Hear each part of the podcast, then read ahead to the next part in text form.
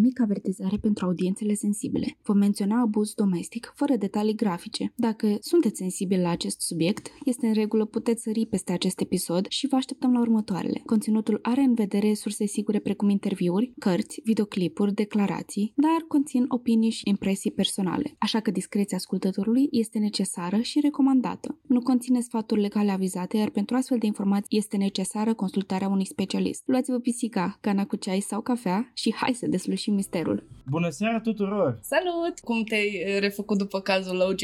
Doamne, a fost lung. Oh, da. Oh. Dar uh, unul dintre cele mai interesante după părerea mea, pentru că însuși OJ uh, era foarte...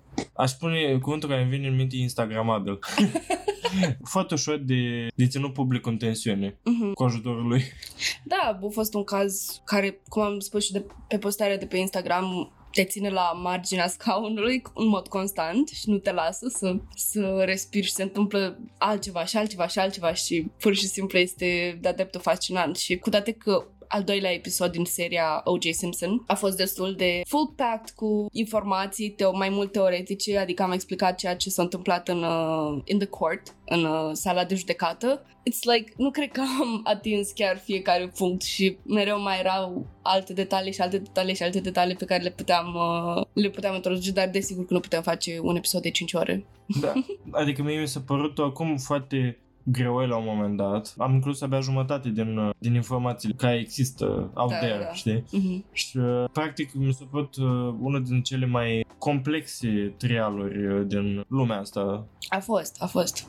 Chiar mai complex decât cel cu Ted Bundy.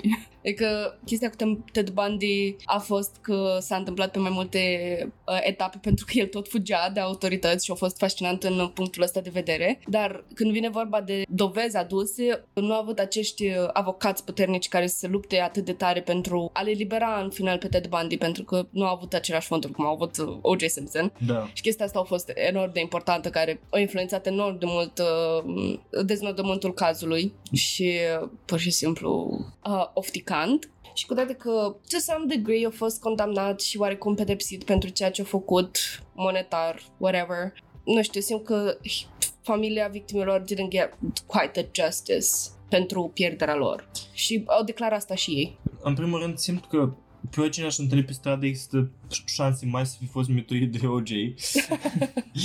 și uh, în al doilea rând, uh, da, e adevărat, uh, banii nu pot compensa mereu pentru o anume pierdere. Mhm. Mai ales când vorbim de o persoană dragă. Adevărat. Și mai ales, nu știu cât de apropiat era Nicole de familia ei, dar știu că mai ales familia lui uh, Goldman uh, a fost foarte înduierată și ei au și stârnit acel uh, proces civil Mhm. cu care au reușit să măcar să primească niște bani. Dar vorba aia, banii nu pot înlocui persoana. Da, și nu, trebuie să te gândești că în cazul lui Brown au fost, co- au fost copii care au rămas fără mamă și implicit fără tată, pentru că eu ca bunică nu mi-aș lăsa copiii în grija unui allegedly criminal, știi? Și asta este un punct important pentru care a fost mai mult o motivație pentru familia lui Brown să primească acele, acea justiție pentru uh, victima Nicole și deznodământ destul de trist pentru toate părțile în afară de OJ, care efectiv și-a cumpărat libertatea. Dar hai să trecem la lucruri mai light, la activitățile de iarnă. La sesiune... Nu! Astea sunt activitățile mele de iarnă, spoturile mele extreme, dermatologia și ginecologia. Și un pic așa de medicină legală, când mă simt așa mai, uh, Mai fancy. mai mort de oboseală. Da. Mă refeream la, you know, activitățile de schi, de patinaj, de... Știi, obișnuiam să, să fiu în echipa de hockey a Sucevei. Oh, really? Da, când eram mic. Când eram mic. Chiar și când am fost în liceu. Na, mai mic. Mai mic decât acum. și au trebuit să renunț la tot odată cu celelalte sporturi Mhm. extreme. Și mi-aduc sincer aminte cu drag. Chiar zile trecute mi-au adus aminte de cariera mea de hockeyist. da, am participat la câteva meciuri puține pentru că când eram la junior. Dar sincer a fost o perioadă în care mă simțeam foarte bine, mai ales că mergeam în fiecare seară de la 8. Și cumva cred că a fost uh, bine și pentru mama, pentru că ea era obișnuită să mă cocoloșească cu geci, din alea pufoaice, uriașe și așa. Și la hockey nu-i deloc vorba despre așa ceva, acolo te duci să te călească Da. și uh, te pune să alegi între tricou pe gheață în primele 10 grade și mama era oripilată în primele săptămâni și după aceea au văzut că imunitatea mea, în loc să mai fiu răcit, ian de an, uh, imunitatea mea a crescut, s-a îmbunătățit. Cred că a fost o lecție pentru toți. Da, și știu că ai mai făcut, mai povesteai și despre zilele când făceai not și mergeai dimineața literally pe răcoare și înnotai în bazinul rece. Da, deci uh, la noi în Suceava nu exista pe atunci piscina acoperită, așa, și aveam strandul. Strandul, bineînțeles, care nu era cu apă caldă, să fim serioși, era cu apă ca gheață, deci n-am văzut nici dacă dau la robinet la apă rece-rece, nu e atât de rece ca apa aia. Stăteai peste noapte așa și era dimineața la ora 6, Mm-hmm. când mergeam toți și încercam să absorbim toate razele de soare în noi, ca atunci când intram în apă, să nu degerăm. Și da, degeram. Inițial, uh, în fiecare dimineață era o luptă pentru cine intră pe un piscină să testeze apa. Și da, câteodată am fost eu și nu a fost plăcut. Oricum ajungeați toți să înghețați de Dar frică. era chestia aia mentală, știi, că nu Da. vrei să fii primul, vrei să vezi mai tii ce reacție au ceilalți. Și să îi încălzească eventual un milimetru de grad. Da, să sufle la găină, să mai încălzească. Da, dar apoi făceai vreo 20 de bazine și știi cum te încălzeai. Păi în, în cazul de astăzi, cu toate că nu va fi chiar atât de hardcore uh, cum au fost celelalte cazuri, am zis să facem o mică pauzică de la crimele noastre ce se duc în cazurile pe care le-am discutat până acum și să abordăm ceva mai light și o să fie mai mult kind of a drama based uh, episode, un episod bazat puțin mai pe dramă și categorii care au, au avut uh, repercursiuni legale destul de grave și de discutat dacă au primit pedapsa pe care o meritau sau nu. Și în episodul de astăzi o avem în prim plan pe o fetiță de 3 ani care a pășit odată pe rângul de gheață și restul a fost practic istorie. Avem o viață plină de competiție, trădare, eșec și a whole deal, o întreagă istorisire care a marcat uh, cultura pop americană și cultura patinajului artistic. Știi să spune că patinajul artistic și hockey se cam bat cap în cap, pentru că sunt kind of the opposite. Mhm. Știi?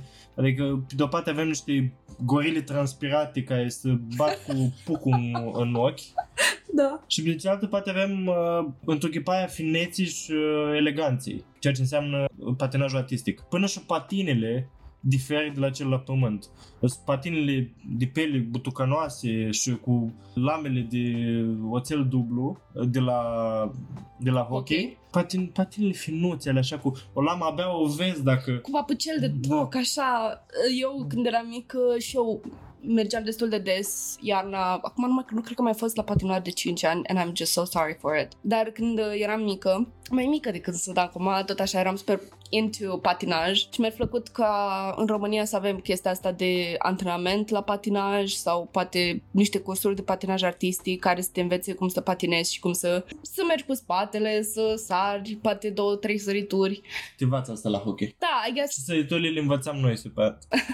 Da, cred că, cred, că, cred că sunt utile și în hockey și, nu știu, ca să te relaxezi, pentru că mi se pare super important să înveți tot mereu chestii noi. Uite, când am fost uh, în America pentru jumătate de an, pentru cine nu știe, am fost în America pentru un semestru, practic uh, șase luni, în aveam, când eram în clasa 5 cam la vârsta de 10-11 ani, cam așa, 90-11, nu mai știu exact. Și acolo când mergeai la patinoar, mereu existau grupulețe cu o profesoară și mai mulți copii mici care asta învățau, patinaj artistic. Oarecum nu stă, n-am stat acolo suficient de mult astfel încât să mă implic în astfel de activități, dar mi-ar fi plăcut ca în România să avem oportunitatea sau mediul în care să învățăm astfel de, de practici, pentru că la adică este super interesant să înveți lucruri noi și să știi alte chestii decât le cunosc ceilalți. Uh, da, mă, uite, de exemplu, la noi în Suceava există patinoară mare de hockey, Uh-huh. dar nu are infrastructura necesară pentru patinajul artistic, pentru că gheața de sub e mai zgrunțuroasă, așa, nu este fină, cum vezi, ca oglindă, așa, în cele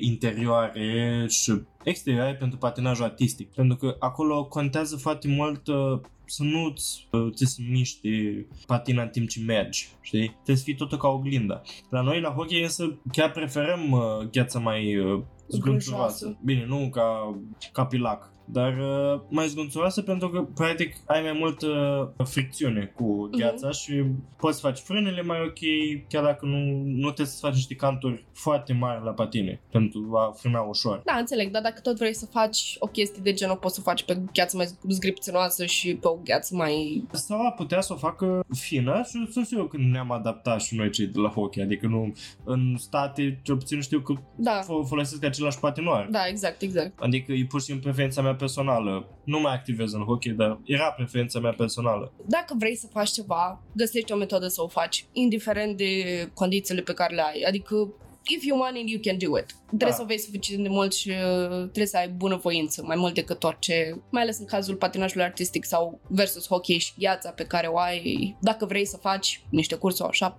poți să o faci foarte ușor. Și uh, după întreruperile de rigoare și divagările de la subiect, uh, vă ziceam că eu când eram mică mereu patinam contrar uh, obișnuințelor lui Alex cu patine de patinaj artistic și odată mi-am pus în picioare patine normale de hockey, normale, patine de hockey Nu era de hockey. și pur și simplu eram, eram uh, impaired. Da, pentru că patinele de hockey țin și glezna. Da, La patine de hockey, talpa și piciorul me- trebuie să meargă din continuarea gambei. Da, Și simt țin. că, simt că merge mai mult pe inerție hockey pe lângă patinajul art- artistic îmi foarte mult din picioare, din glutes, din fesier, din astea și nu poți să faci asta decât dacă te flexezi o leacă și uh, îți îndoi genunchi și Da. ai nevoie de mobilitate în glezne ca să faci asta. Dar noi patinam în semi-genoflexiune, așa mereu, tocmai și pentru faptul că e mult mai ușor să împingem picioare și ne foloseam de chestia asta. E ca și cum am fi împins într-o, într-un perete. Uh, da, e foarte Da. interesantă discuția de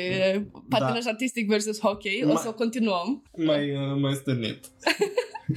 Așa că trecem la cazul nostru în care o avem pe Tonya Harding, o fetiță la momentul ăsta mai târziu crește.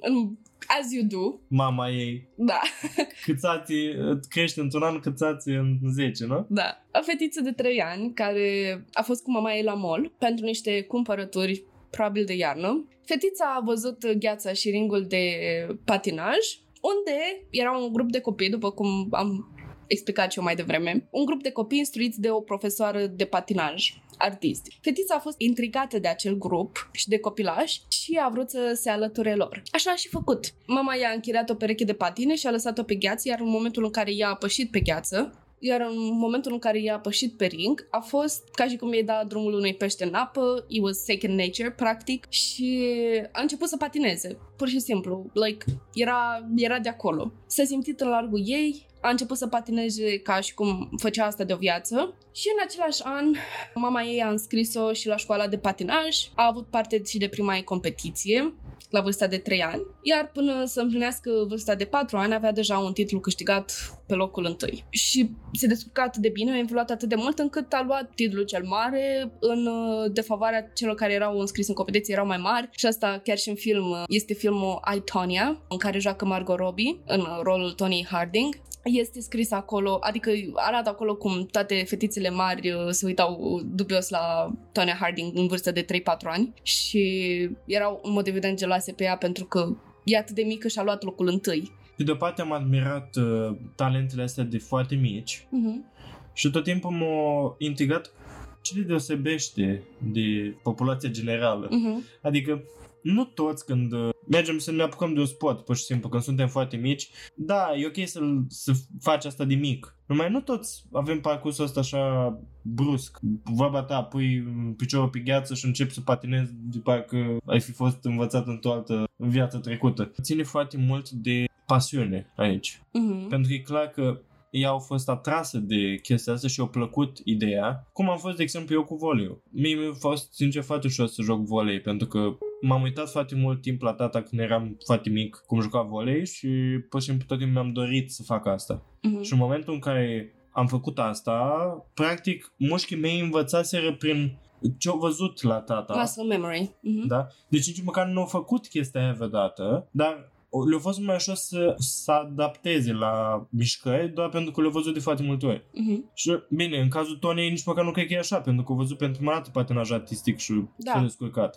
Nu știu, adică simt că treci prin viață, mai ales ca și copil, dacă ai șansa să experimentezi foarte mult cu sporturi, mai mult diferite tipuri de sport, cu diferite instrumente muzicale, pentru că și în instrumentele muzicale ai these prodigies care știu să cânte foarte bine la o vârstă foarte fragedă și să ai privilegiu să fii uh, atât de versatil, să, să-ți asigure la adică părinții tăi o versatilitate în activitățile extracurriculare care să te facă să te autodescoperi și dacă nu ajungi să pursue a career, să mergi pe drumul acelei pasiuni, măcar să fii un skill la assetul tău de skill în care, la care poți să apelezi în momentele în care ai nevoie să pur și simplu scapi de, eu știu, rutină, te poate ajuta foarte mult să ai chestia asta în care să scapi, în care să Da, uite, în sporturi în general, ca și în orice alt skill, cum ai zis tu, cântatul, putem spune că avem o, o predilecție de cum am fost construiți anatomic. Adică atunci când cânti e ok să ai o voce plăcută, în primul rând, Mhm.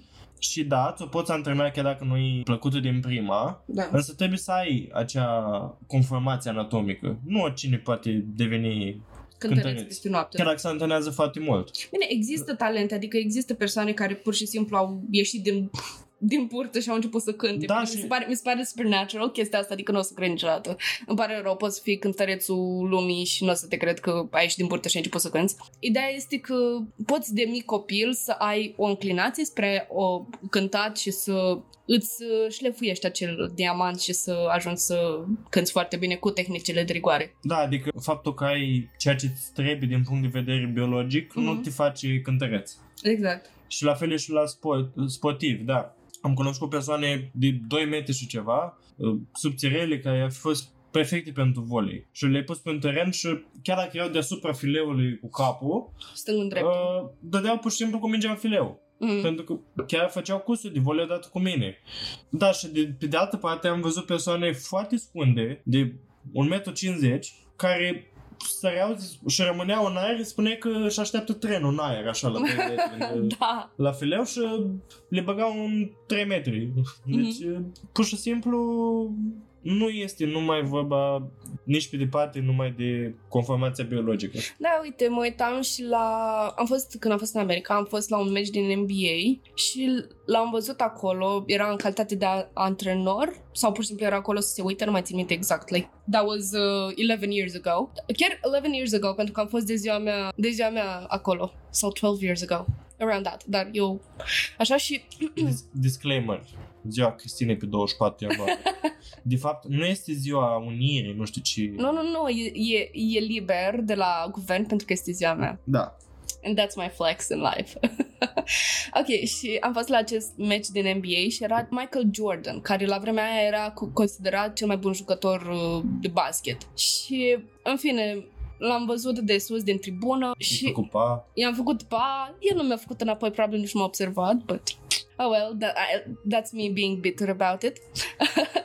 și, în fine, ideea este că el nu era, nu avea o înălțime super mare, cum vezi că parcă sunt făcuți din plastilină jucătorii de basket, că au picioare atât de lungi și super, super înalți. Și el, he was like an average uh, type of înălțime, sau cel puțin uh, așa mi-a spus și cineva care era cu mine și l-a văzut mai în persoană. Um, și, din nou, el nu era această înălțime impresionantă să trebuiască să pui mâna la ochi când te uiți la el pentru că te Sau uitai să- în grația soarelui, da. Și este totuși cel, printre cei mai buni jucători de basket like ever, știi? Și asta te face să te gândești că his skills his uh, antrenamente și tot, tot ce a adunat el de-a cursul antrenamentelor și jocurilor și cunoștințele lui erau mai importante decât înălțimea lui și cu toate că înălțimea este un asset în basket, contează și tactica cu care joci, contează mai multe chestii pe care le adună, pe care cred că la, to some degree, la un anumit nivel, ajunge să fie second nature, să fie, să simți asta. Nu, eu sunt de părere că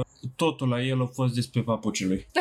Jordans. Da. Deci, numai papucii contează.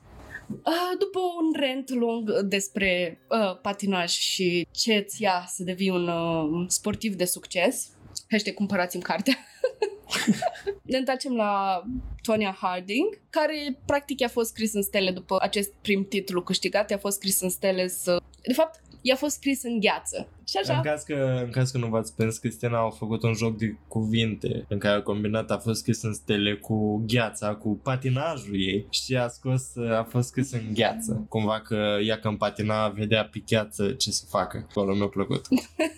Măi, așa. Avantajul ei a fost, pe lângă faptul că își cunoștea foarte bine gheața și patinele, avea un spirit competitiv foarte bine dezvoltat. Era o persoană care încerca mereu să se autodepășească, mereu căuta următorul pas pe care să-l execute și să-l execute bine. Nu se lă- lăsa pe ureche când îi ieșea o schemă și nu se lăsa până nu îi ieșea de mai multe ori. Și voia să fie cea mai bună dintre cele mai bune. Și patinarul a devenit uh, în curând uh, practic viața ei, iar uh, competiția era pasiunea care o făcea să continue. Încă un lucru despre patinajul artistic este că este unul dintre cele mai scumpe sporturi. Ai nevoie de patine bune, pe lângă asta mentenanța patinelor trebuie să fie frecventă și regulată și să zicem din nou că astea sunt investiții pe termen lung și că o pereche de patine ține mult dacă protejezi lama și ai gr- grijă corespunzător și dacă te mai și cunoști cu nenea care ascute patinele, ai uh, un avantaj uh, în uh, fața cheltuielilor. Pe această cale vreau să-i mulțumesc uh, domnului de la Ascuțit Patine, l-a făcut canturi de la Patinoarul Suceava, care m-a suportat mereu cu moftele mele legate de canturi. și de fiecare dată să uita în stânga și în dreapta când mă vedea pe mine să vadă dacă nu cumva un coleg de-al lui este, dar era singurul. și pe această cale îi mulțumesc că m-a înțeles și pe la urmă a ajuns să-mi ofere canturile pe care mi le doream. Dar trebuie să luăm în calcul în calculul banilor și costumele, care sunt foarte scumpe și special lecțiile de patinaj, lecțiile de dansuri, uh, trebuie să faci lecții de balet, trebuie să plătești coregrafi, trebuie să-ți plătești antrenorul pentru că ai un antrenor angajat pe care îl, îl ții de-a lungul timpului și pe lângă asta mai plătești și intrările la competiții doar în cazul în care ești super bun și ești ajungi să fii invitat. Dar ca să ajungi să fii invitat, trebuie să dovedești că ești foarte bun și trebuie să plătești intrarea la multe competiții. That sucks. Ia, adică e super, super scump uh, industria Cât de asta. puțin în sportul în care am auzit de chestia asta că trebuie să-ți plătești inițial. La noi, cel puțin, nu știu dacă e așa la american în general, dar la noi, de exemplu, așa și la basket sau la te să plătești inițial ca să joci, nu. Pur și simplu fac Nu. echipe ale liceelor. Păi, la, la jocurile de echipă e echipa care, you know, keeps you going. Dar în mod momentul în care e un uh, sport individual, trebuie să dovedești că ești cel mai bun. Și cum poți dovedi că ești cel mai bun decât dacă participi la competiții și nu ești invitat, pentru că la competițiile de ligă mare, desigur că ai nevoie de un Background. mod de a intra acolo și de background. Și nu lasă orice plebea pe gheață, știi? Din câte știu și la fotbal american și chiar și la sporturile de echipă, cel puțin în America, cred că dacă vrei să intri la o competiție mai de mare prestigiu, trebuie să plătești intrarea și bănuiesc că în momentul ăla ori echipa este finanțată de anumiți sponsori, ori este finanțată de către jucători și antrenor. Da, corect. Deci vorbim despre familia Toniei, cum au reușit ei să managerieze această criză în care Tonia trebuia să participe la tot felul de cursuri și să aibă ace- a- toate cheltuielile astea. Dar to- familia Toniei abia că se descurca cu toate cheltuielile ce implică instruirea unui patinator profesionist. Familia din care făcea parte Tonia trăia într-o rulotă. Părinții ei nu aveau posibilități foarte mari. Mama ei era o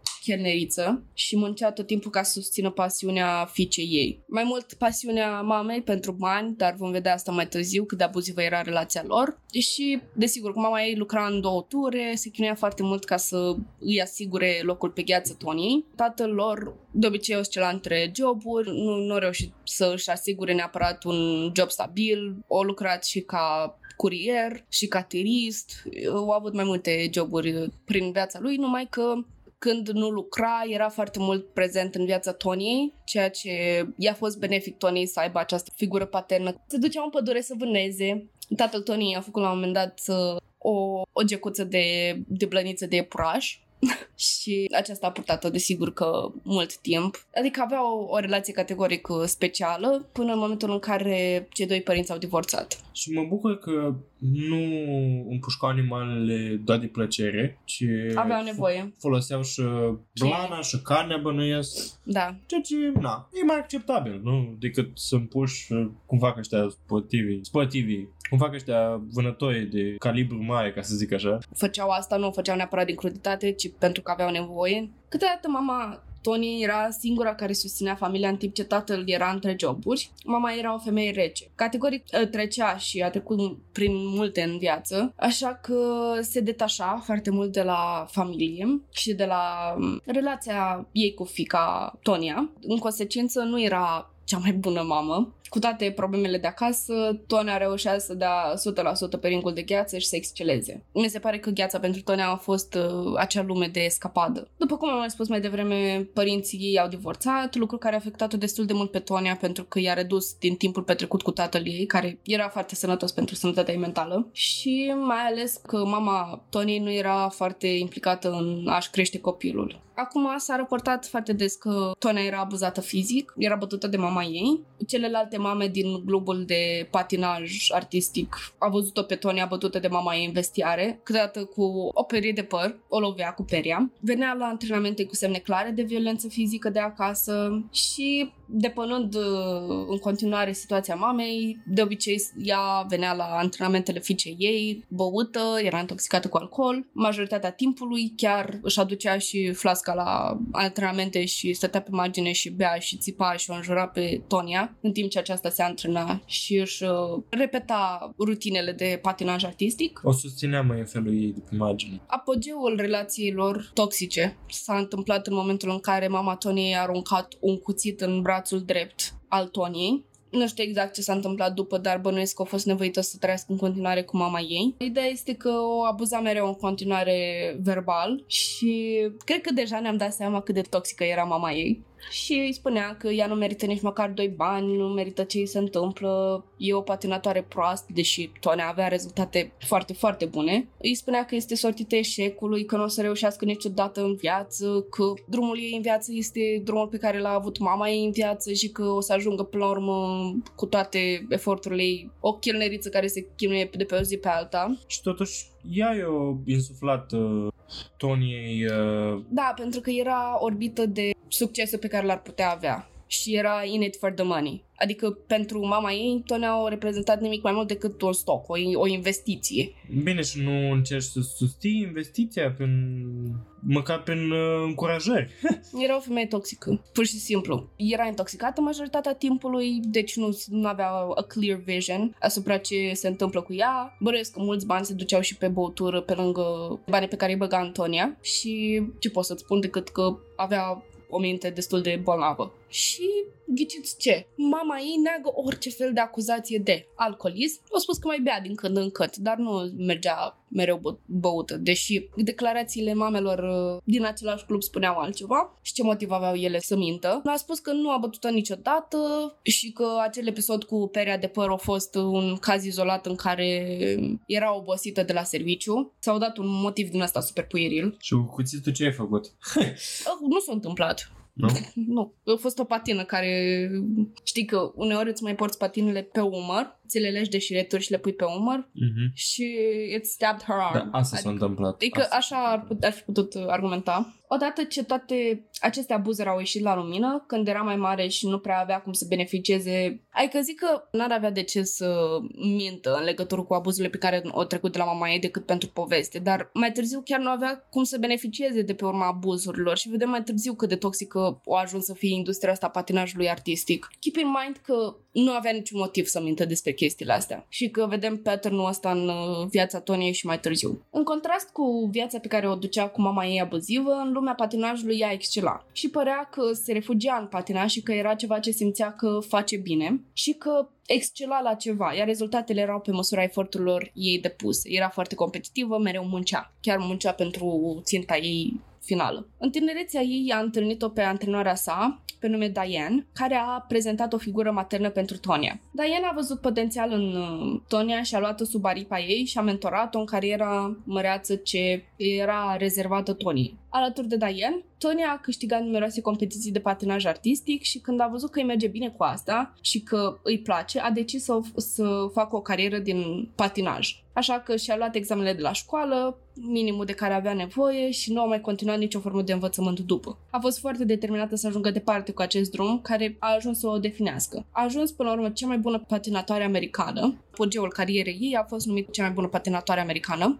și modul în care a reușit ea să ajungă sub acest titlu a fost să execute triplul axel la o competiție națională. Ea reușise înainte de competiție să execute acel triplul axel, dar avea nevoie să facă asta la o competiție națională ca să îi fie înregistrat în mod oficial ca prima femeie care au reușit să efectueze triplul axel. Tonia a fost determinată să execute acest triplu. Ideea este că triplul axel este printre cele mai dificile um, exerciții de executat în lumea um, patinajului artistic, pentru că trebuie să-ți iei suficient momentum, trebuie să te înclini pe, o, pe cantul exterior, dacă nu mă înșel, al patinei, să îți iei suficient avânt, să sari suficient de sus ca să execuți trei uh, cercuri complete, să aterizezi pe un picior și să reușești să susții aterizarea și să stai pe cantul exterior, pentru că practic numai așa poți să-ți menții balansul în timp ce merge în spate. Și este o, un exercițiu extrem de greu. Adică m-am uitat și eu la teoriile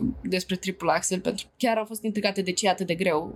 Dar uh, este într-adevăr foarte teoretică și Uh, mai mult bazată pe tehnică. Nu e de mirare că Tony a reușit să facă asta, echipa de spatele ei avea o mare credere în ea că ea va reuși, dar ideea este că momentul în care ești în fața juriului și ești într-un concurs, nu se compară cu antrenamentele de acasă când ești pe gheață, desigur, ai o întreagă coreografie de executat, ai vreo 3 minute de mișcări și alte exerciții pe lângă triple axel, adică nu poți să te bazezi că întreaga rutină duce acolo sus numai dintr-un triple axel, executat corect și echipa ei a încurajat-o să execute acest triple axel când avea 17 ani, la primele ei încercări de a se califica la Jocurile Olimpice. Repetițiile mergeau ca unse, reușea să facă triple axel foarte bine, doar că în momentul competiției a venit și în timpul rutinei, pe la început, s-a împiedicat și nu a mai avut curajul de a încerca să mai sară triplu axel și a aplicat calificările. E tânără, are un talent și un viitor sărucit în față și are un, un eșec mic la început, nu avea de ce să o rănească prea mult. Aici intrăm în cea mai mare greșeală a ei, care nu a fost în mod evident cea de pe gheață, ci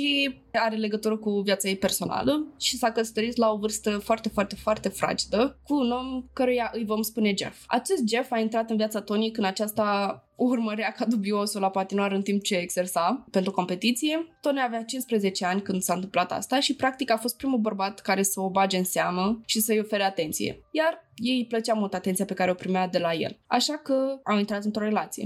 Omul era super dubios, o să vedem și mai târziu un caz, că odată că o susținea pe Tonia foarte, foarte mult și vedea în ea un, un potențial enorm de mare, punea și foarte multă presiune pe ea ca ea să aibă succes și să câștige cât mai multe premii. În 91, în finalele competiției la patinaj artistic, se zvonea că Tonia va executa acel triplu axel și va deveni prima femeie din America care să facă asta. Muzica a început, rutina ei a început, Tonia era o atât de robustă, în uh, antiteză cu colegile ei care erau foarte subțirele și foarte delicate. Ea avea musculatura picioarelor foarte bine dezvoltată și probabil că asta i-a fost și avantajul să reușească să împingă suficient în gheață ca să-și ia momentul pentru triple axel și de asta a reușit să-și execute triple axel. Și după cum ziceam, a patinat cam vise până în momentul în care a, uh, a trebuit să execute triple axel și a reușit. A fost prima femeie americană care a reușit să facă săritura asta și rutina ei uh, a fost uh, prețioasă, adică era clar emoționată în momentul în care a intrat pe gheață și fericirea de pe fața ei în momentul în care a reușit să facă mișcarea a fost de neprețuit. She was second after the original program, 20 years old from Portland, Oregon, wound up seventh in the nationals last year. And she's a very powerful skater. She's tiny. She reminds you somewhat of Liz Manley of Canada, a little bit of Janet Lynn of the United States. Great power, great speed, and great athletic ability. The question is whether three moves into the program, she will do a triple axel. First, a triple lutz. North American to attempt and complete a triple axel jump. That here, whether she tries it or not.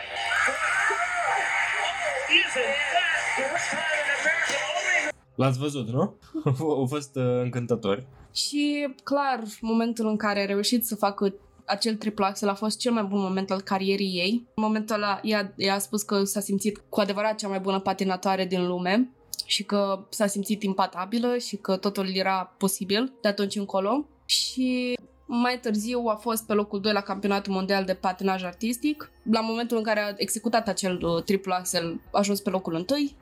La campionatul mondial a executat din nou un triplu axel și pe locul 3, la același campionat, facem cunoștință cu Nancy Kerrigan, care va deveni foarte relevantă în cazul nostru de mai târziu.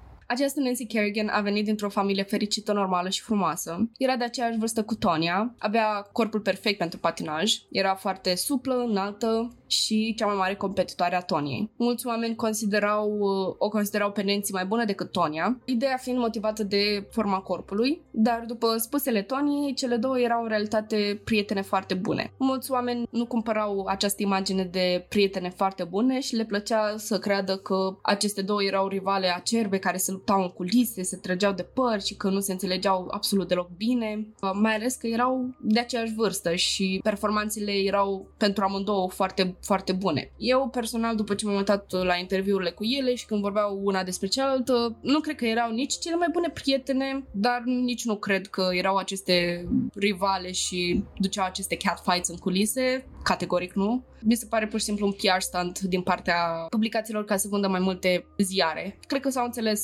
just fine. Erau cunoștințe, prietene, dar nu cred că erau prietene foarte, foarte bune. Da, mânate oarecum de respectul pe care l-au sportivii unul față de celălalt. Pentru că este în general chestia asta că chiar dacă sunteți oponenți, practic există fair play-ul și respectul pe care l-ai față de munca celuilalt și în general sportivii sunt ghidați de regulile astea nescrise. Vine Olimpiada din Franța. Tonia se antrenează din greu pentru această mare competiție, doar că înainte, când a ajuns în Franța, executa rutina, adică făcea antrenamente și s-a rupt o patină. Și până la urmă au trebuit să o lipească, cum au putut, pentru că era prea târziu să-și cumpere patine noi și să... Când îți cumperi patine noi, mai ales artistice, you have to break into them, adică trebuie să îi dai timp să patinezi o vreme cu ele ca să se mâleze pe picior. În fine, și a avut patina ruptă, i-a lipit patina, dar după spusele ei, nu a lipit-o ca lumea, era puțin uh, wonky, era dezechilibrată, nu era chiar ca lumea lipită. Și chestia asta a afectat enorm de mult, pentru că a durat câteva zile să se recupereze. La Jocurile Olimpice, când a venit uh, momentul competiției, s-a descurajat și nu a reușit să-și ducă, să-și ducă rutina până la capăt, dar uh, împotriva voinței ei, echipa Tonei a împins-o să execute triple axel, doar că nu a aterizat bine și a căzut. A luat locul 4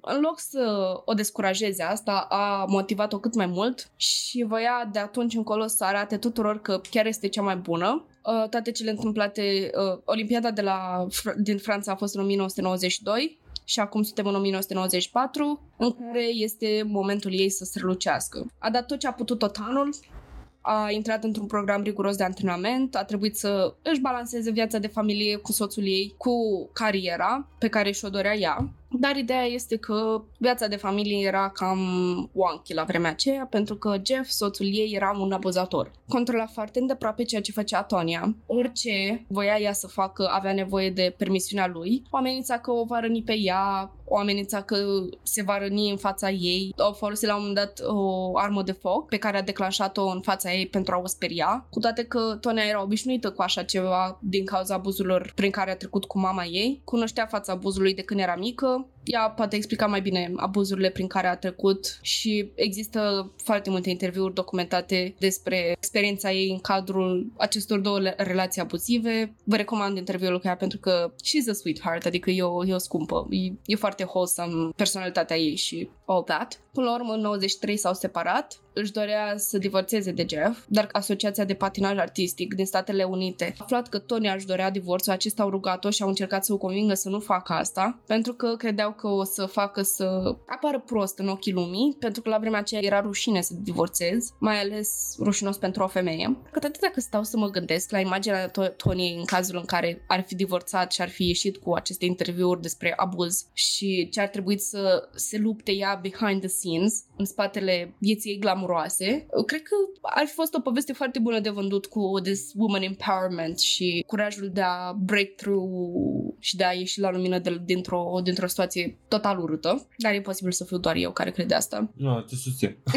Au reușit să convingă că rezultatele ei vor fi foarte afectate dacă nu rămâne o femeie măritată. Ideea este că Ei își doreau să păstreze această imagine de familie wholesome, care să vândă la public și la juriu. Își dorea o femeie împlinită care să fie câștigătoarea acestor titluri uh, de rang înalt și cu toate că la mama ei nu se putea duce, mai ales după ce literalmente a înjunghiat-o cu cuțitul în mâna dreaptă, salvarea ei era într-adevăr să își portretizeze această relație wholesome cu soțul ei și să aibă, să apară în public ca un cuplu match made in heaven, un cuplu ideal. Tonia a înțeles ceea ce trebuie să facă și s-a rugat de Jeff să nu divorțeze încă și că își îl dorește ca să reușească să aibă această imagine wholesome și frumoasă de familie. Iar la 6 ianuarie 1994, cu o zi înainte de campionatul de patinaj artistic feminin din Statele Unite, Nancy Kerrigan se pregătea să performeze. Tocmai și-a terminat exercițiul la repetiții, se dădea jos de pe gheață și se ducea să își schimbe ținuta. Nimeni nu a văzut ce s-a întâmplat în spatele cortinei, dar toată lumea a auzit uh, următoarele.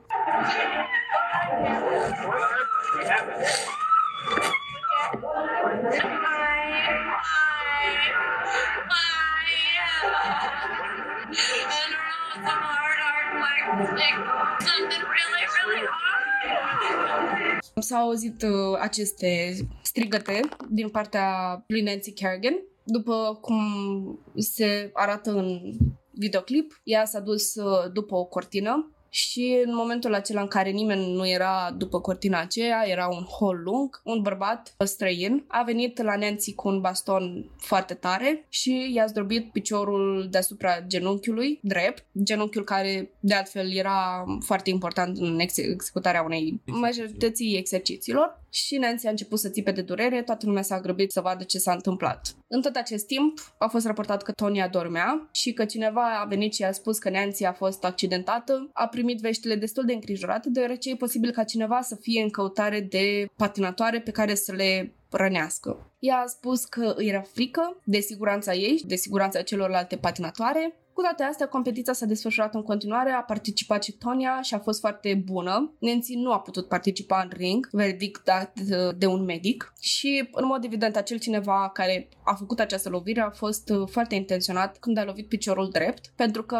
piciorul drept este cel mai stabil în momentul în care aterizezi din săriturile înalte și complicate. Tony a ajuns să câștige campionatul pe locul întâi și desigur că toată lumea se întreba acum dacă Nancy ar fi putut participa, ar mai fi câștigat Tonia? Dar asociația a decis până la urmă ca cele două să participe la Olimpiadă. Mai ales după calificări, ideea și tabloidele au vândut și mai mult uh, rivalitatea dintre cele două, pentru că la o adică cine ar face așa ceva, cine ar fi targetat-o pe Nancy Kerrigan ca să nu participe la campionat. Răspunsul logic ar fi fost că Tonia ar fi ordonat atacul asupra lui Nancy ca aceasta să nu participe și să nu se poată califica la Olimpiadă. Pe 14 ianuarie, un vinovat a fost găsit, deoarece a confesat că a fost angajat al lui Jeff, soțul Toniei, și un alt bărbat care a trebuit să fie bodyguardul Toniei, prieten cu Jeff, a fost uh, implicat în atacul împotriva lui Nancy. Responsabilii au fost arestați imediat. Lumea nu s-a liniștit și au început să, să se întrebe dacă Tonia a avut ceva de a face cu asta. A avut Jeff un interes ascuns ca să facă asta? Ar fi putut avea mai multe de câștigat de pe urma patinajului cu titlul Toniei de campioană mondială și eventual de campioană olimpică dacă ar câștiga Olimpiada sau Tonia a fost capul răutăților și competitivitatea ei a preluat frâiele deciziilor ei și a acționat într-un mod neetic. Tonia neagă orice acuzație până în ziua de astăzi. Odată ce narațiunea asta s-a popularizat, Tonia a început să fie urmărită de paparații, toată lumea se întreba ce se întâmplă cu Tonia. Va rămâne în echipa de Jocuri Olimpice? Există vreo dovadă că a fost implicată în atac? Sau sunt doar speculațiile tabloidelor? Lumea a început să campeze în grădina ei, se ascundea după mașina ei numai ca să reușească să stoarcă vreo reacție de la ea sau să scoată o declarație. Toată lumea era în uh, vagonul plin de dramă, adică Viața ei în momentul ăla a luat o întorsătură drastică și nu mai putea face nimic fără să fie urmărită de camere și de persoane necunoscute și în consecință hărțuite de acestea. Până la urmă, Tony a fost lăsată să joace la Olimpiadă. A făcut un comunicat de presă în care își pronunța regretele pentru ce s-a întâmplat cu Nancy, doar că lumea era împărțită în două. Erau două tabere, una care o adora pe Tonia și care credeau că nu ar fi avut de-a face cu atacul produs și cei care o condamnau și credeau că a trișat și că nu a fost etic ceea ce a făcut. Până punând în cârca ei atacul așa zisei rivale uh, Nancy. Tonia, până la urmă, a acceptat să treacă prin interogările de la FBI despre ce s-a întâmplat cu adevărat. Interviul a durat 10 ore. Unii au observat că și-a schimbat povestea în timpul acestui interviu, deoarece au fost uh, date publicului foile de interviu. Tot timpul a susținut că nu știe ce se întâmplă și ce s-a întâmplat cu adevărat. Dacă Jeff a fost implicat, nu știe exact ce s-a întâmplat în uh, cazul uh, în care Nancy a fost uh, atacată. În timpul interviului, cei de la FBI au spus că ei știu ceea ce s-a întâmplat cu adevărat și că nu are sens să mintă în legătură cu asta. Iar atunci, Bine, desigur că totul era bluff, dar a funcționat că Tony a spus că Jeff a plănuit totul și că el este, el este implicat și că nu vrea să, să îl dea în gât pentru că este totuși un om la care ține foarte mult, că îl iubește și din nou continua această narațiune cum că ei aveau această relație wholesome de familie. Ideea este că ea a auzit niște discuții între Jeff și bodyguardul acesta care era foarte bun prieten cu Jeff. A auzit niște discuții despre o lovitură, ceva de genul da și o scoatem afară din competiție. Tonia a încercat să afle despre ce vorbesc cei doi, numai că nu și-a putut da seama pentru că nu au lăsat-o să... adică nu i-au dat nicio explicație în privința celor uh, auzite, dar și-a dat seama că complotau ceva, numai că nu și-a dat seama până în momentul în care atacul s-a întâmplat și tabloidele au început să pună cap la cap ideea că cineva din echiponiei ar fi plănuit toate astea și până la urmă a știut că Jeff a plănuit toate astea. În momentul în care cel care a făcut atacul, de fapt, a spus că a fost angajat de Jeff și de bodyguardul uh, Tony. Până la urmă, Jeff s-a dat pe mâna FBI-ului. În interviul în care Tony își cerea scuze de la Nancy că s-a întâmplat toate astea, a spus că habar n-avea că Jeff plănuia așa ceva. A aflat despre uh, lovitură mai târziu, chiar că după ce s-a întâmplat și după ce și-a amintit că a auzit discuții ascunse între Jeff și Bodyguard, a pus toate ideile cap la cap și și-a dat seama că ei au plănuit asta tot timpul. Vina ei a rămas în continuare faptul că a avut toate informațiile necesare să pună cap la cap adevărul, doar că greșeala ei a fost că nu a raportat la timp discuția auzită între cei doi care au conspirat la atacul împotriva lui Nancy. A fost totuși penalizată de la Asociația de Patinaj Artistic American că a avut partea ei de vină în asalt, pentru că practic nu a raportat la timp cele întâmplate și se ridică o problemă de etică în sport. Cu toate astea, ea a susținut în continuare și a jurat că nu știuse nimic până în momentul în care s-a, a, s-a întâmplat. Au lăsat-o să concureze la Jocurile Olimpice, unde a avut o prestație foarte slabă, fiind afectată de toate zvonurile care mergeau în, prin tabloide. La un moment dat a cerut să își refacă numărul pentru că șireturile erau desfăcute și că asta ar fi cauzat o problemă reală. Este acea fotografie faimoasă pe internet în care ea și-a pus piciorul pe masa juraților să le arate problema. A repetat rutina, dar tot nu i-a reușit. Uh, se găsește pe YouTube uh, prestația ei din, uh, din cadrul Jocurilor Olimpice în care ea își începe rutina. În mod evident o deranja ceva la o patină, nu era, nu era foarte bine legată. Încearcă să-și strângă mai bine patina pe gheață, dar după cum vedem mai târziu nu, nu reușește. La urmă începe să sară, să-și execute prima săritură, numai că se împiedică și nu reușește să o execute ca lumea. Începe să plângă pe gheață, până la urmă se duce la juriu să le arate patina uh, cu probleme și nu se face așa ceva, adică nu poți să-ți pui patina pe masa juraților, dar ea face în tocmai să le arate că nu este corect legată și că nu poate patina în condițiile în care echipamentul ei nu este corespunzător. Juriul a verificat patina și până la urmă i-a permis să execute din nou programul, dar și a doua oară a fost suficient de emoționată și nu a reușit să-și ducă până la capăt rutina a luat locul 8 la Olimpiadă, pe când Nancy a luat argintul. În timpul jocurilor, investigațiile continuau și până la urmă am ajuns la concluzia că și Tony a fost implicată în cazul în care s-a dus atacul împotriva lui Nancy. A fost declarată vinovată în mod oficial și au ajuns să, să aducă în instanță carduri de credit folosite la nu știu ce restaurant în apropierea stadionului care se antrena Nancy. Au fost niște evidențe foarte dubioase. Au, au găsit la un moment dat în coșul Toniei programul lui Nancy la care își făcea antrenament ca să știe când să-și facă și antrenament pentru că erau chestii de PR pentru că Nancy își uh, rezervase un întreg stadion olimpic pentru antrenamentele ei, iar Tonia nu își permitea asta și totuși au încercat să voia să vadă cam când are ea antrenament ca să își facă ea și ea rezervare după. nu știu, a fost o chestie foarte dubioasă. Avocații Tony au încercat să-i facă rost de un plea bargain, adică să-i negocieze condițiile de executare, adică ori să-i dea o amendă, ori să îi dea ani de închisoare și să îi negocieze cazul, deoarece era posibil să fi primit 5 ani pentru ceea ce a fost acuzată că făcuse. A primit 3 ani de probation, de 3 ani cu suspendare și 100.000 de dolari amendă, ceea ce era enorm de mult pentru Tonia, pentru un sportiv în general care încerca să-și facă un renume și 500 de ore de muncă în folosul comunității. Și asta în condițiile în care nu a fost dovedit 100% că ea a fost implicată în uh, cazul pentru care a fost pedepsită. Pe lângă publicitatea pe care au primit-o amândouă după verdictul pe care l-a primit Tonia din punct de vedere legal, cel mai mult de suferit din cazul ăsta a avut Tonia, nu din cauza banilor pe care trebuia să-i plătească și nici din cauza anilor cu, cu suspendare și nici din cauza cu serviciului comunal, ci din cauza faptului că Asociația Patinajului Artistic American i-a retras titlul de campioană din 94 și a banat-o total de la a mai patina pe gheață, cu scopul desigur, de a patina, de a practica patinaj artistic. Bine că ea se poate duce în privat să patineze cât vrea ea, dar nu își mai poate face o carieră în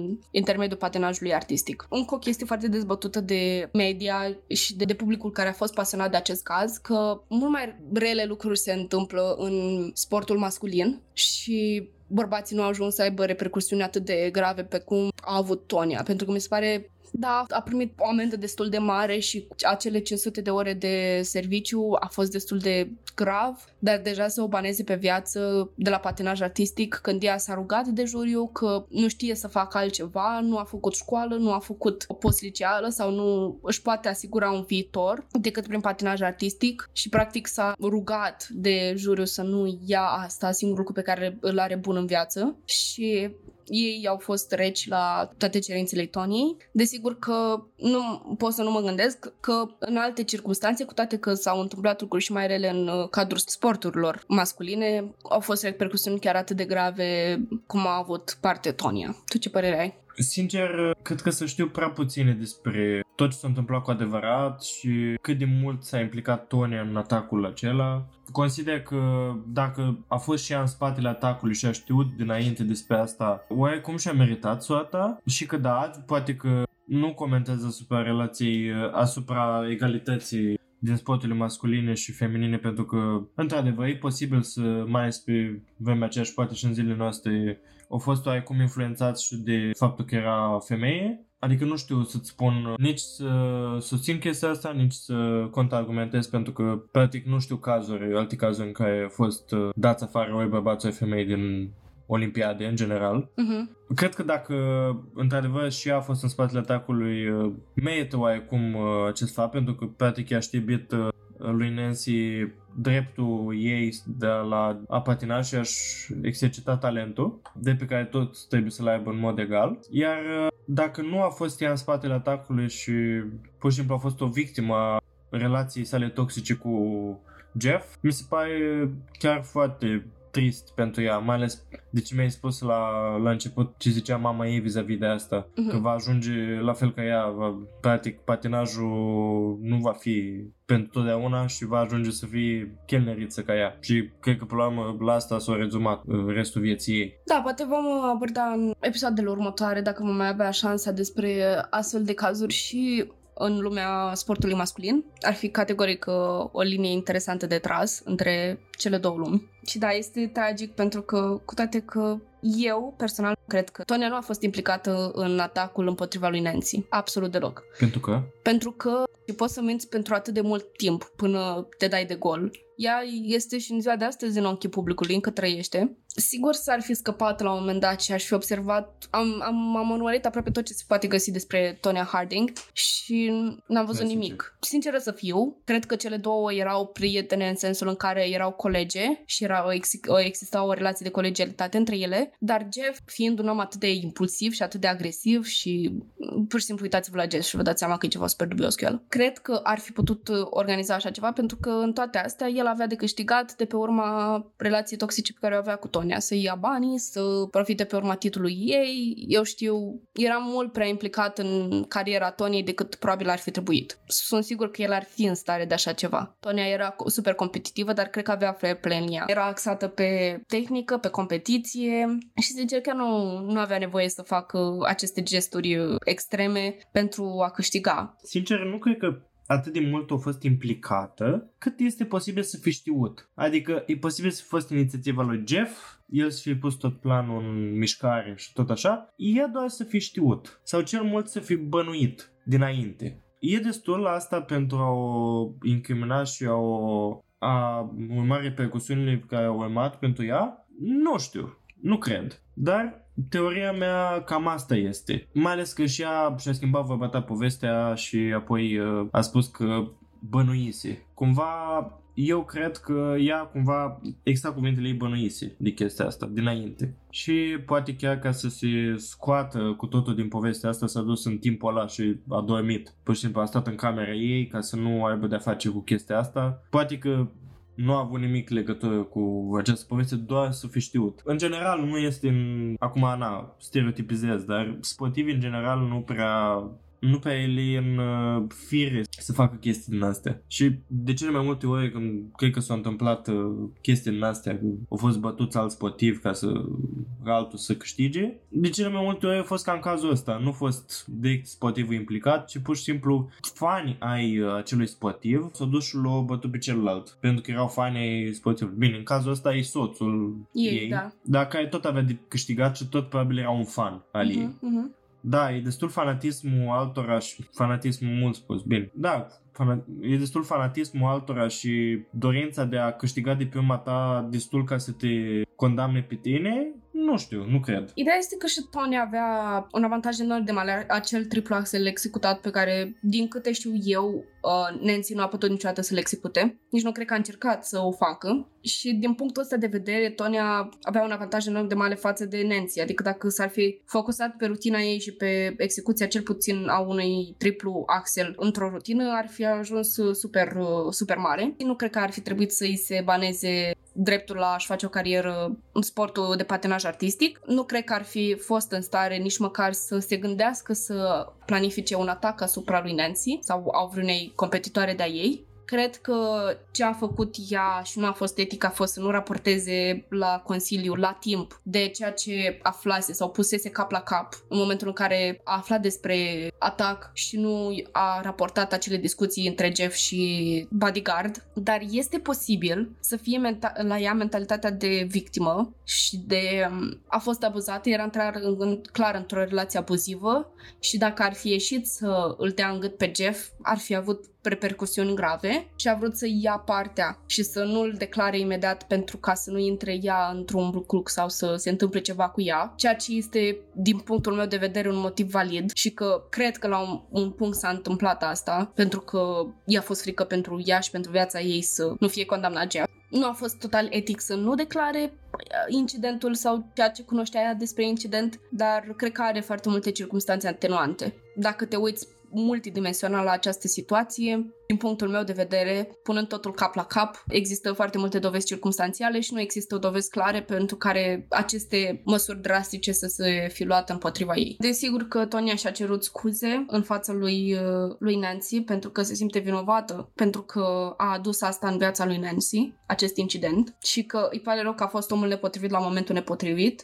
Din punctul meu de vedere, Nancy nu prea a fost afectată de incident, mai mult Tonia a avut de suferit după cum am mai spus. Și după ce a fost publicat acest interviu, un videoclip cu Tony a ieșit în public, adică a fost uh, licuit, mă întreb de cine, care a fost, în mod evident, vândut presei de către Jeff pentru o sumă de bani nedeclarată În fine, acest uh, videoclip uh, era indecent cu Tonia și cu Jeff, ca să fiu subtilă. Mai târziu uh, a fost publicat un articol cu imaginile din această filmare și cu imagini în care Tonia era topless, uh, o imagine făcută pe ascuns de către Jeff și practic de aici încolo reputația Toniei a fost uh, pătată grav. Tonia nu mai știa ce să facă cu viața ei, nu mai putea pan- pa- uh, patina, reputația ei era practic uh, dusă pe apa sâmbetei. A reușit uh, să-și rezerve un loc într-un film de acțiune numit Breakaway, dar nu a fost de succes. S-a remăritat, a redivorțat, a încercat să intre în lumea boxului, după ce toată viața ei a mers foarte prost, de când a fost banată de la patinaj artistic. Ca să se poată întreține, a fost înrolată ca boxeoză, boxeră, Boxioră. boxeoră, profesionistă și chiar i-a admis că a făcut-o doar pentru bani, dar uh, nu a făcut-o pentru mult timp, pentru că ea avea astm, mai și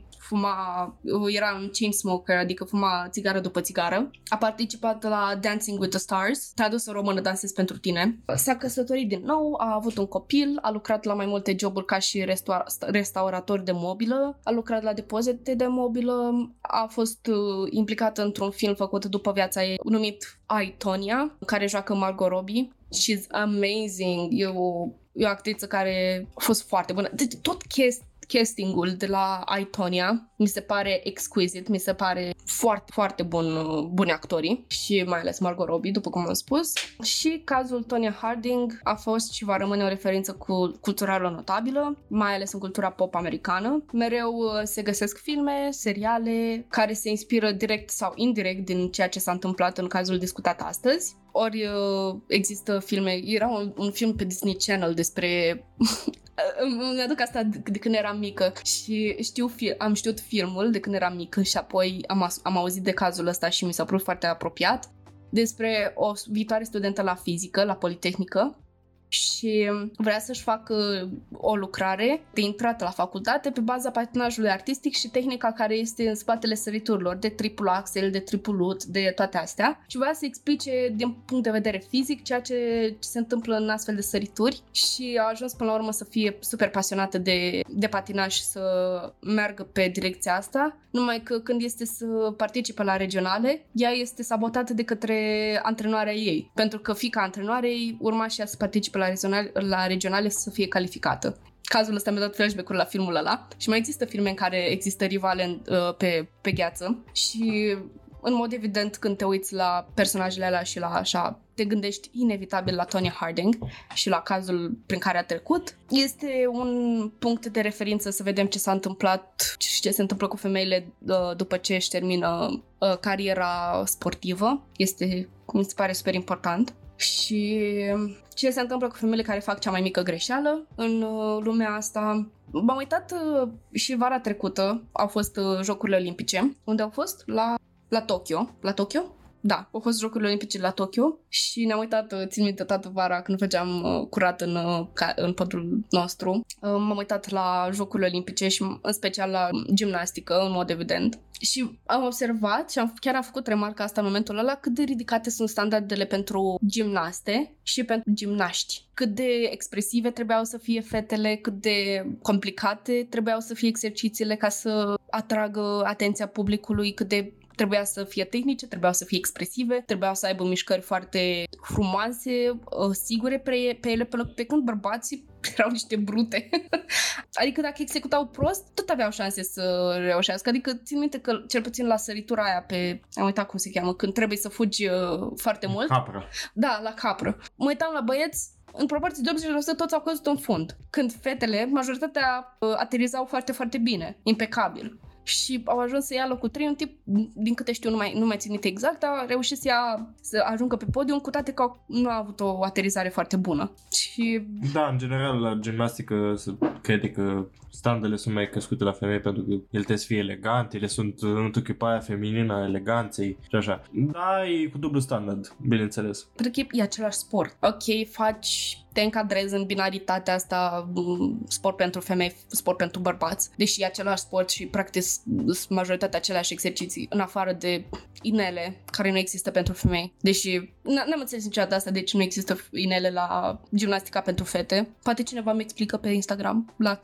crime punct și punct pisici sau pe e-mail crime și pisici legat arongime.com și cred că am lansat o discuție interesantă despre sport uh, și etică în sport, uh, mai ales cu acest caz. Vreau să-mi spuneți chiar vă rog, mă încurajez, dacă aveți bunăvoința să mergeți pe, Insta- pe Instagram și să ne spuneți dacă considerați că Tonya Harding a fost vinovată de acest atac și în special vreau să știu părerea voastră dacă considerați că Tonya Harding a meritat uh, ceea ce a primit, adică a meritat banatul de pe gheață și toate repercursiunile pe care a trebuit să le înfrunte. Și în general dacă un, uh, un om care până la urmă când faci sport de performanță ești angajat. Uh-huh. Dacă merită să-i se ia pâinea de pe masă, adică ceea ce face el pentru o carieră, Uh, da. atunci când faci ceva greșit. Uh-huh. Pentru că, uite, de exemplu, să spunem că ești inginer, da? Și faci o greșeală, bați pe cineva, lovești pe cineva. Pe, Bați inginerul avers. Da, chiar de exemplu, uite, bați pe cineva la locul de muncă. Da, ești dat afară din acel loc de muncă, dar tu ai opțiunea să mergi în altă parte. Bine, mai greu, lumea nu o să-i placă de tine, că practic ești violent și așa, dar să eu cât poți găsi din muncă. Mai ales dacă îți dovedești că ești un inginer bun și că nu prea contează că te-ai enervat odată și ai bătut pe cineva. Da, și practic, atunci când ești, de exemplu, în cazul Tony, putea cel mult să descalifice de la cele olimpiade. Uh-huh. Și cred că au și făcut acum. Mai, mai departe să ia pe viață dreptul de a munci în fieldul ăsta, care e clar că e tot ce știa, mi se pare prea brutal chiar dacă e vinovată. Adică ai amendă, ai închisoare, ai muncă în folosul comunității, it's enough. Și categoric, dacă și-ar fi continuat cariera pe, pe gheață, ar fi putut deveni o profesoară foarte bună, o antrenare excepțională pentru viitoarele talente pe gheață. Dar viața e viață. Gheața e gheață. Gheața e gheață. Sesiunea e sesiune. Sesiunea e sesiune, mergem să muncim și spuneți-ne ce părere aveți despre acest caz. Cum ți s-a părut, Alex? Nu, a fost clar o deviere de la normalul în care ne încadrăm. Adică nu mai avem un murder aici, nu avem neapărat ceva foarte șocant, dar avem un caz care mi se pare că poate fi considerat de true crime. Pentru mine, sincer, a fost o călătorie în trecut. Mi-au adus aminte cu drag de începuturile mele sportive. și eșecurile tale. Uh, da, evident. Da. A fost un eșec prin neprezentare. Da. Când nu te prezinți la un examen, nu se cheamă că ți-a lăsat restanță, pentru că tu, practic, nu ai fost. Pur și simplu ai ales să nu mergi la examen. Uh-huh. Ai ales să amâni examenul. Da. Și pentru a nu să ajunge în cazul ăsta, cred că ar fi bine să încheiem aici. Sper că v-a plăcut, că nu am fost prea light pentru voi. Vă apreciem că sunteți aici, vă mulțumim pentru susținerea pe care ne-ați oferit-o la cazul cu O.J. Simpson. Încă așteptăm pe Instagram răspunsurile și reacțiile voastre la orice caz v-a plăcut mai mult. Urmează episoadele din februarie, care va avea, desigur, ca temă iubirea, cuplul. Astea sunt uh, hinturile pe care vi le vom da. Vă așteptăm neapărat pe primul episod din februarie, care va ieși pe 4, despre un caz care este foarte apropiat de sufletelul meu și care sper să fie bine primit. Sunt foarte anxioasă din punctul ăsta de vedere pentru că e un caz de care sunt extrem de pasionată și sunt extrem de emoționată când vorbesc despre el. Află mai mult uh, pe 4 februarie și vă rog să fiți acolo dacă vreți la ora 4 jumate sau 5 cam în marja asta de, de timp Spotify ne lansează episodul și până atunci vă urez un timp plăcut la patinoar dacă vă decideți să mergeți și aveți grijă la oameni străini care vă bat pe piciorul drept. Pe stângul pot să vă bat. Pa! Pa!